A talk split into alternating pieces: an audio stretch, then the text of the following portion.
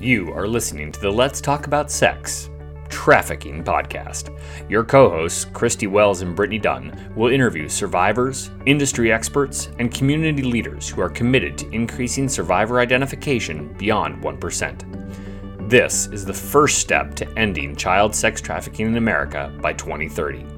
Join us for real facts, real stories, and real ways you can be part of the movement to end child trafficking.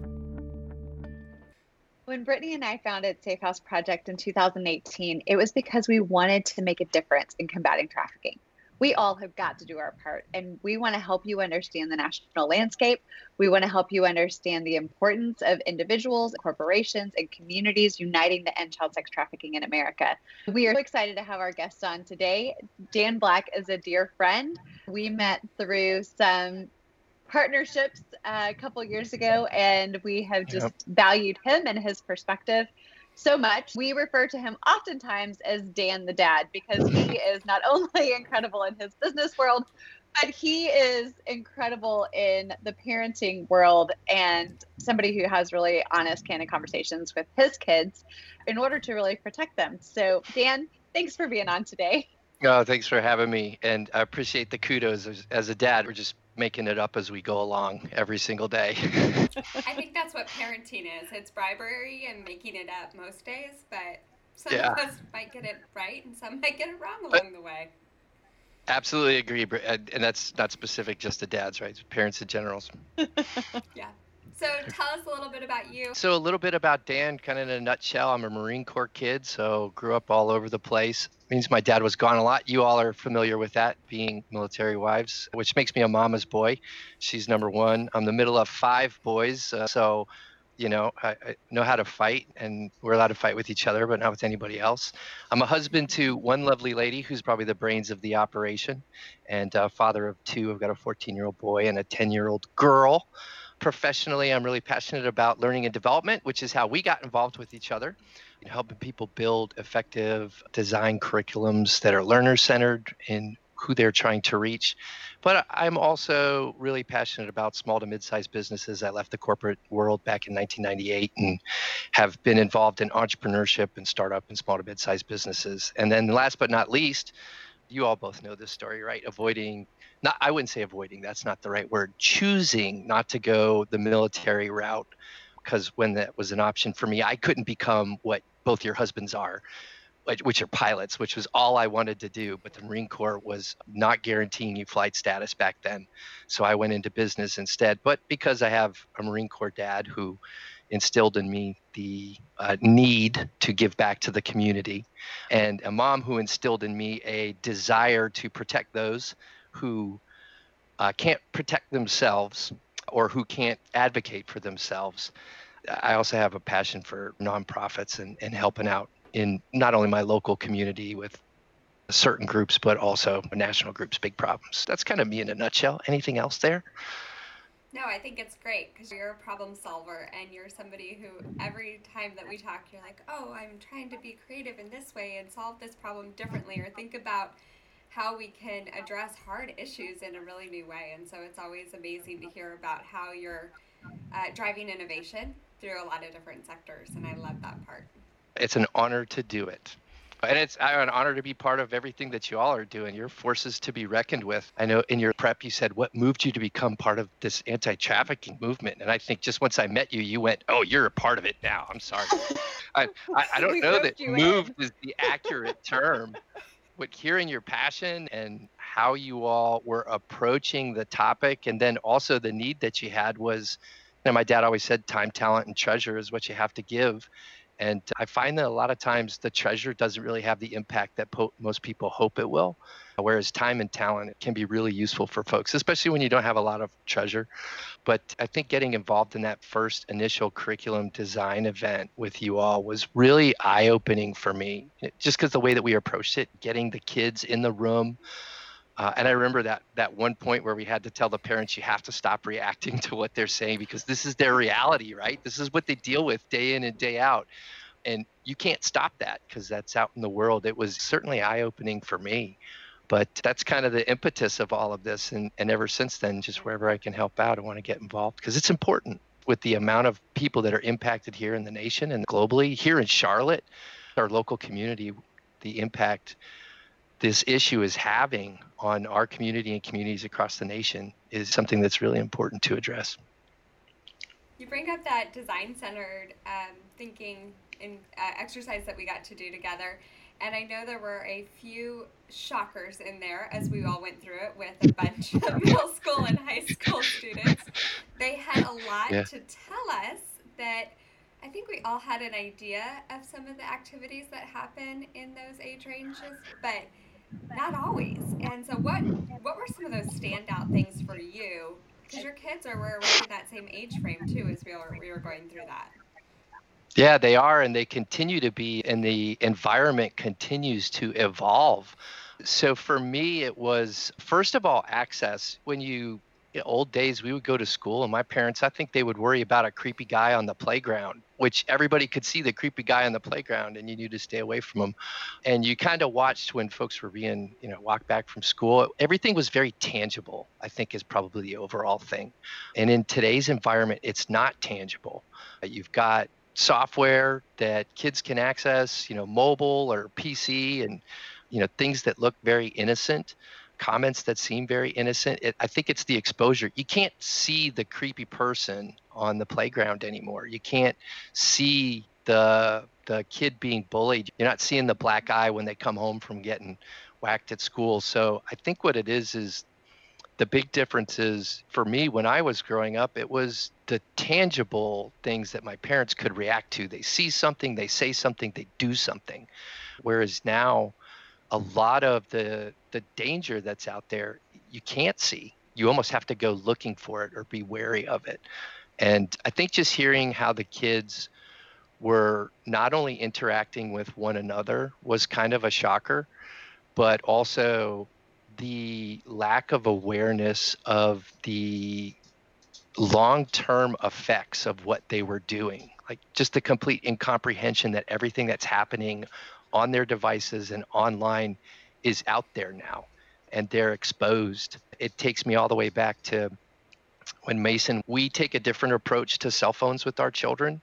We actually give them a self a, a non-cell enabled Wi-Fi phone early. So about eight is when you get it, and then you get to practice on Wi-Fi, which is obviously very heavily controlled because we're here in the house. And then you get cell at ten, and that's usually when you're riding bikes to friends' house so that we can kind of track you around but we teach them here's what happens on the cell phone and i'll never forget mason sixth grade came home and said daddy i'm part of this big chat stream and look at this language and i was like well that's cool. Thanks for telling me. Here's how you exit yourself from it.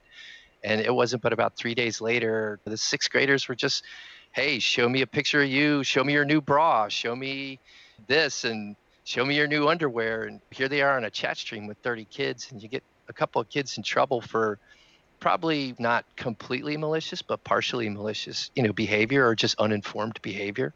So it's uh, you know you're going to give them something like that. You've got to also empower them to use it properly, and and also you know set some real ground rules about what to expect. Hopefully that answered. I got off on a tangent there for a little bit. Sorry.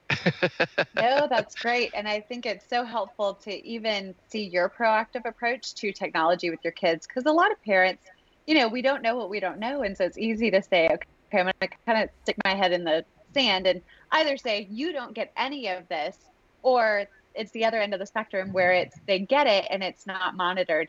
So how have you kind of navigated that space of allowing your kids to have, you know, Xbox, we've talked about that in the past and have some of those digital freedoms, but also set those expectations and those boundaries and those open communications with them. Talk a little bit about what that's looked like for you. Sure. So thanks for asking that question. It's a journey for sure, especially as as technology has progressed and, and even with COVID, how it has become even more of a necessary lifeline for I mean, with COVID, that's how my children connect with their friends is online. So I would say what I did was I always started small and started early. I'll never forget. I think Mason was about four, and I had a conversation with a guy in an airport back when I was traveling a lot, and he was talking about how his 16-year-old got a phone for the first time and pretty much hit like seven of the top 10 don't do this with your cell phone activities uh, in the first two weeks and got into trouble And he was sort of beside himself. And I remember thinking to myself, how might I avoid that scenario? And so, just like anything else, you don't want to hand this very powerful tool, but also powerful weapon to someone without educating them on how to use it. And so, it doesn't matter whether you're teaching people how to drive or gun safety, anything where you've got a really dangerous tool, which a cell phone or a computer or online access is you want to ease them into it and give them rules along the way, sort of instill it. And so we've made that part of how our family works. And so with Xbox, it was okay, well, let's get into Xbox. Let's read the Xbox stuff on how we can monitor chat. And then let's give Mason some really clear rules on what he can and cannot say on Xbox. You know, if he's if we have chat enabled, here's how you turn chat off when there's bad language. If people are asking you your name, you tell them your gamer tag name because that's what gives you anonymity online. If people ask your age, you don't tell them. If you ask them where you're from, you don't tell them. If you ask what school you go to, you don't give them any personal information about yourself. And if they get upset or continue to pry, you say, "Hey, my dad doesn't let me, so blame me, make me the bad guy." Because uh, let's face it, dads universally are either awesome or the bad guy. So I don't mind being the bad guy to protect Mason, give him an excuse to lean into. So that was it. And same with Sophia. She didn't really gravitate towards the Xbox. She gravitated more towards uh, the Roblox games. And so then there's the chat streams in Roblox and what's going on with Roblox and then it's you know while you're hovering around them what's going on who's online with you you know who are you playing with right now what's this game all about what's the object of this game more from a curiosity versus a monitoring type of tone so it's almost mm-hmm. the question is a curious tone because mm-hmm. kids are sharp right they're a lot sharper than we ever give them credit for and they know when you're monitoring, when you're probing, when you're interrogating. So you want to get them used to that curiosity. So they're like, "Oh yeah, Dad, so and so's online." Oh yeah, where are they from? And you know, then they'll tell you, "Oh, they go to school with me." Oh, I don't know where they're from. Oh, cool. How'd you meet them? You know, and so everything's, "Oh, cool. Oh, cool." You know, it's just moving the conversation forward. Or sometimes it's just when they say something, I almost I like to repeat the last. Don't tell Mason this, but I like to repeat the last three words that he said with a little question mark on the side. Yeah, you know, tumbleweed sixty five seven is online. Tumbleweed sixty five seven, and he's oh yeah, tumbleweed, and then he tells me the story, and I don't have to actually interrogate him. And same with Sophia. You know, you, when she's on Roblox, we come in, we kind of monitor. You just sort of hover what room are you in? What's the point of this particular game? What's going on in the chat stream? And then i'll see stuff in the chat and i'll go what does that mean? Because kids they use like four letters to communicate an entire paragraph now. And, and, so i'm curious i want to be educated mm-hmm. so i want to know and you run into opportunities to interrupt and have coaching moments there and there's been a number of times my kids make mistakes online you know, one time I walked in and Sophia shut down Roblox. Like anytime you see the alt tab get hit real quick or the screen change really quick, you know something was there that they think you don't want to see. And so now you have to press. And so, you know, one time Sophia was in one of the online games and there was four people talking on the screen and then she shut and she went upstairs and she was crying. So I followed her up and really gentle, you know, you're walking through what happened. I'm not going to get mad and let's talk about this. And we're learning how to act online and it takes some real patience and man i had stuff to do that day it was saturday but you, you know this is important so you had to be present and then let mommy know too. That was the other part. Communicate with your partner. Here's what's going on in their world. Here's what we heard. Here's what happened. Here's what we're trying to reinforce.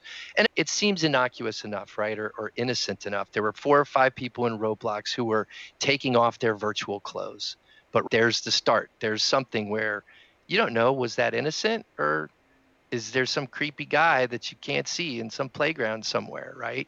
And then for Mason, it was, you know, and it's always, it seems like it's always dudes who sound like me who are uh, doing bad stuff on the other end of the phone.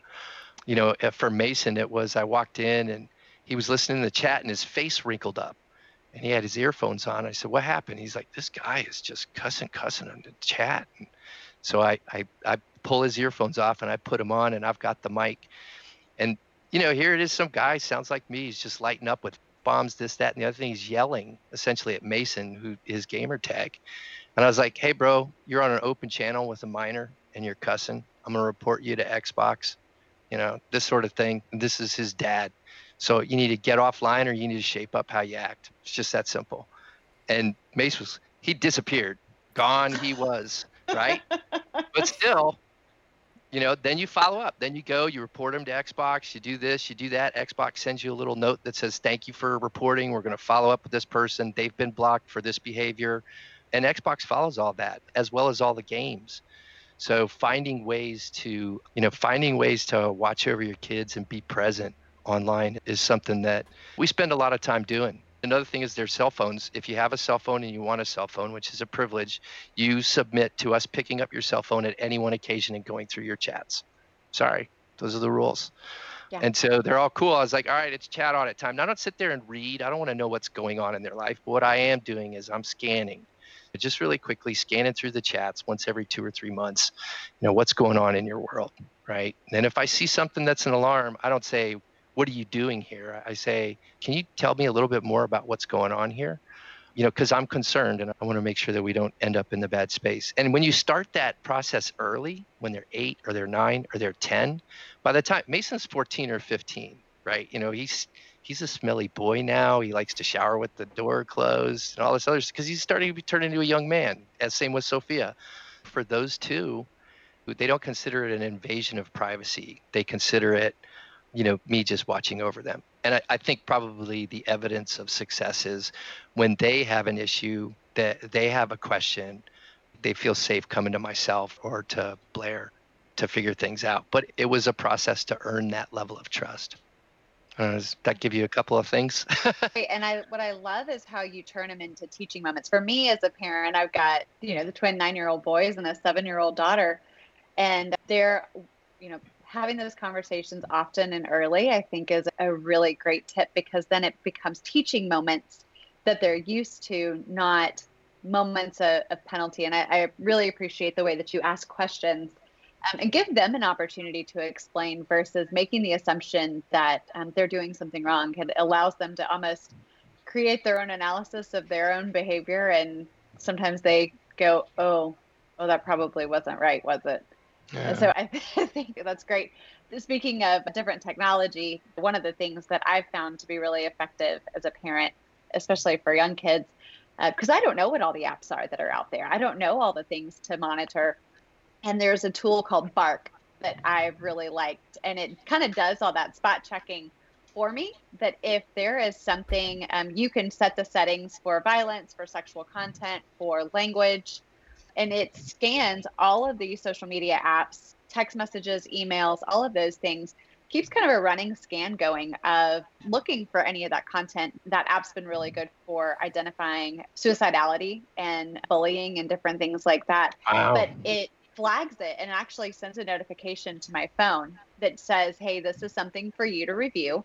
And I have the settings set very strictly and so, actually, the very first flag that I got was actually a Safe House Project email had been sent. and so it, it, referenced sex because it's sex trafficking. And so, yep. even that level of vetting was getting kicked back to me. But again, some of it, you know, I got something for violence the other day and I read it, and it was an article that my kid had submitted to his teacher online, and it was all about a sloth that decided he didn't want to be a sloth anymore and he got really angry and decided he was going to go to war against these other things like that. It was been like the longest war on the planet right? It was it was war. It was a couple of you know words that involved fighting and so it, it flagged sure. it but so obviously i have it set on the strictest setting but there are i think great ways to technology can be used for good or it can be used for evil, but it can also be used to monitor. And I think there are some really effective tools out there for parents to be proactive. And, and you are great about spot checking your kids' phones, but there's cool ways, I think, to see technology come alongside and help you. The guy who launched Bark was a parent who just said, oh gosh, he'd helped launch Twitter and some other things. And then as a parent goes, oh gosh, what, what did I do? Right. How do I monitor this? and so developed the AI to help. How, how do I how do I monitor the technology that I created? Hmm. Like, talk, about, talk about coming full circle. That's awesome. I, I wasn't familiar with Bark, and, and I want to look into it. But you bring up a good point, right? Every anytime they get an app, you can't know. I don't know how many. What are there? A billion apps now? It's crazy. And so, how do you monitor all those? Obviously, at their age, they have to go through us to approve their the download of them. But what I do is I teach them here's what the user license looks like. You need to figure out how they're going to use your data, right? If it's a free app, they're making money somehow. And so how, the only way they're going to be making money is through ads or through data. And then we all have, I, I kind of have these emails set up for them that all crawl up to one email. So there is one person out there right now, and I won't say it on this podcast because then it'll give it away, who the internet can't figure out what personality this person is because it, is, is this a 14 year old boy? Is this a 47 year old dude? Is this, and I'm not going to say a, a beautiful lady, and where do they live? Because everybody's information rolls up into that. so I'm trying to confuse the internet by flooding it with information with a specific profile. But there's another actually, and I, we were talking about this. Sitting on my front porch is uh, is an Amazon box from New Mesh Networks, and so these are AI mesh networks that your old routers used to be really difficult to go in and set up, whereas now you're starting to get apps that are being downloaded for games like Rocket League or or mm-hmm. Roblox where players can trade offline, almost like it, it's this whole separate economy of you know Rocket League bucks or what have you. So Mason asked if he could download something. I, I read into it. It looked legit, but man, if I didn't start getting breach notifications or attempted breach notifications from all those different places uh, on the web and Google's really great about that, and Apple's really great about that. And so it was like, hey, someone's trying to break this account somewhere along the way. And so I was like, Mason, what did we do? And he's the one who thought of it actually. He said, Hey, we downloaded that Rocket League app. And I said, Yeah, let's get that bad boy off your phone and you know, tell your friends not to download it. And so, you know, he was on this little mission to protect his friends from breaches from you know, nefarious teenagers in Russia trying to get credit card numbers or something. so the uh, new network that you're setting up, what does it do?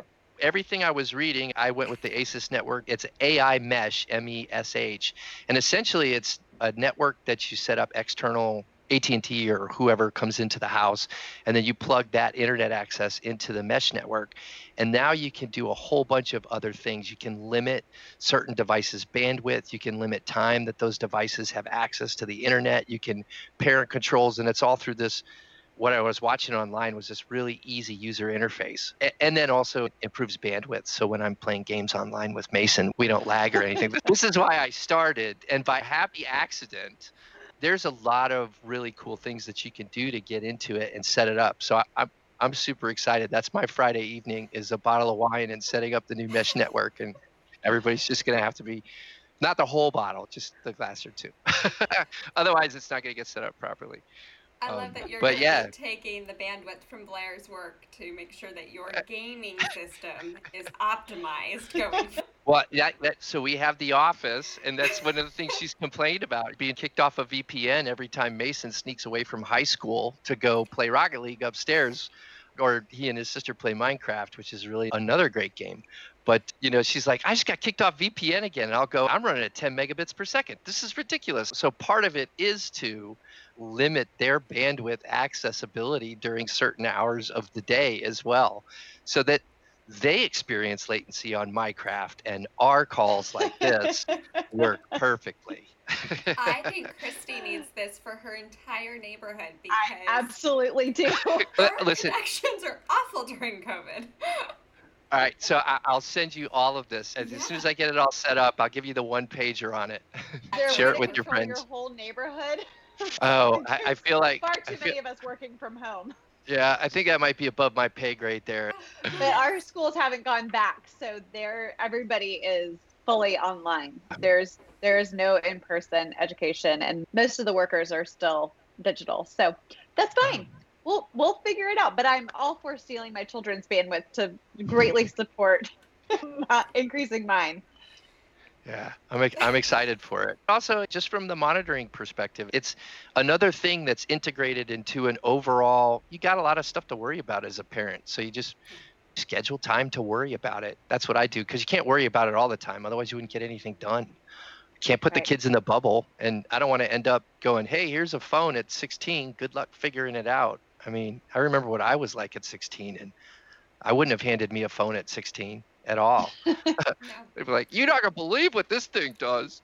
I love that. I just love your heart for making sure that your kids are safe online, sharing that information. I mean, so much of preventing trafficking and preventing predatory behavior in our communities is really about each of us taking ownership of our own little world and figuring out the ways to keep our kids safe, but then translating that information to other people. Not everybody feels technologically apt. And so it's how do we make it easy on them? And sometimes saying, hey, there is this great tool that you can do that's super easy that helps keep your kids safe, by extension, my kids safe, and in turn right. builds healthier communities means that we all are a little bit on watch for one another and it's that village effect to helping raise healthier kids and healthier people.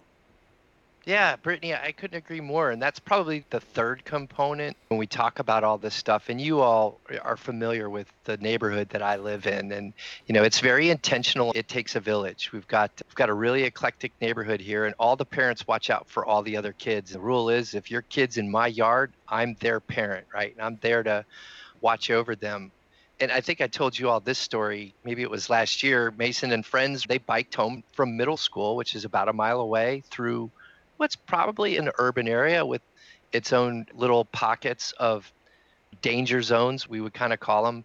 And I'll never forget, Mason came home, and this speaks to your comment, Brittany, about being present and then also being connected. The kids come home, and uh, they've all got ice cream. And I said, How'd you get ice cream? And Mason says, Oh, well, we got $20 from the guy at social status. And it was the guy at social status? And there's that three questions. It's like, Whoa, you took $20 from a stranger? What's wrong with you, kid? No, I went, the guy at social status? And he goes, yeah, yeah, Chris at social status. We stop in there. And social status is a shoe store not too far from the house. And I was like, really? Okay. Well, when are you going to pay Chris back? He's like, oh, he said we didn't have to pay him back. You didn't have to pay him back? And so it's like, well, no, we got to pay Chris back, right? People can't be giving you money randomly. And so we walked down there with $20 because I want to meet Chris. I want to put eyes on Chris. And I want Chris to put eyes on me. And it turns out Chris is just a really nice guy who owns a really cool shoe store and he sees the kids go by and he seems really cool. But I didn't know that until I met Chris and I knew Chris knew me and I knew Chris and we both looked at each other and he goes, Hey man, I'm glad to see you're here. Your kids come by all the time. We traded cell phone numbers. Uh, and I said, Yeah, man, if you see them go by or see something happen, I would love it if you just give me a ping. And he's like, Happy to do it. They're great kids. And we've got a whole network of parents who do that sort of thing. Now, I mean, it could have gone a different direction. Chris could have been a creep.